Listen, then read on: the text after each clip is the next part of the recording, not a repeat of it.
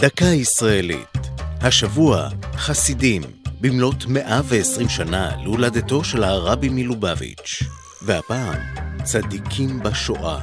במהלך השואה רוב אזרחי אירופה צפו באדישות בשכניהם היהודים, אשר הוצאו מבתיהם ונשלחו למותם.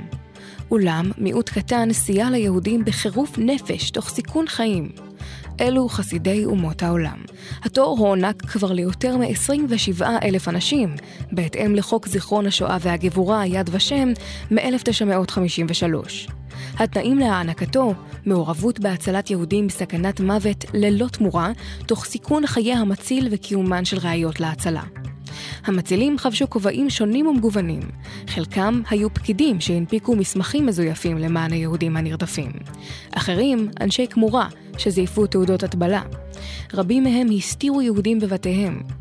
בין החסידים, אוסקר שינדלר, תעשיין גרמני, חבר המפלגה הנאצית, שהציל כ-1,200 יהודים שהעסיק במפעליו בפולין ובצ'כוסלובקיה. והדוקטור אלה לינגנס, אסירה באושוויץ שטיפלה באסירים והצילה יהודים רבים מתאי הגז. בשנה החולפת הוכרו על ידי יד ושם כ-300 מצילים כחסידים.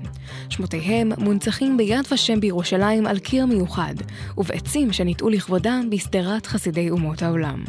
מוענקות להם מדליה שעליה מוטבע שמם ותעודת כבוד. זו הייתה דקה ישראלית על חסידים וצדיקים בשואה.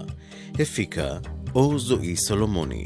ייעוץ הדוקטור יואל זיסנביין. כתבה והגישה עדן לוי.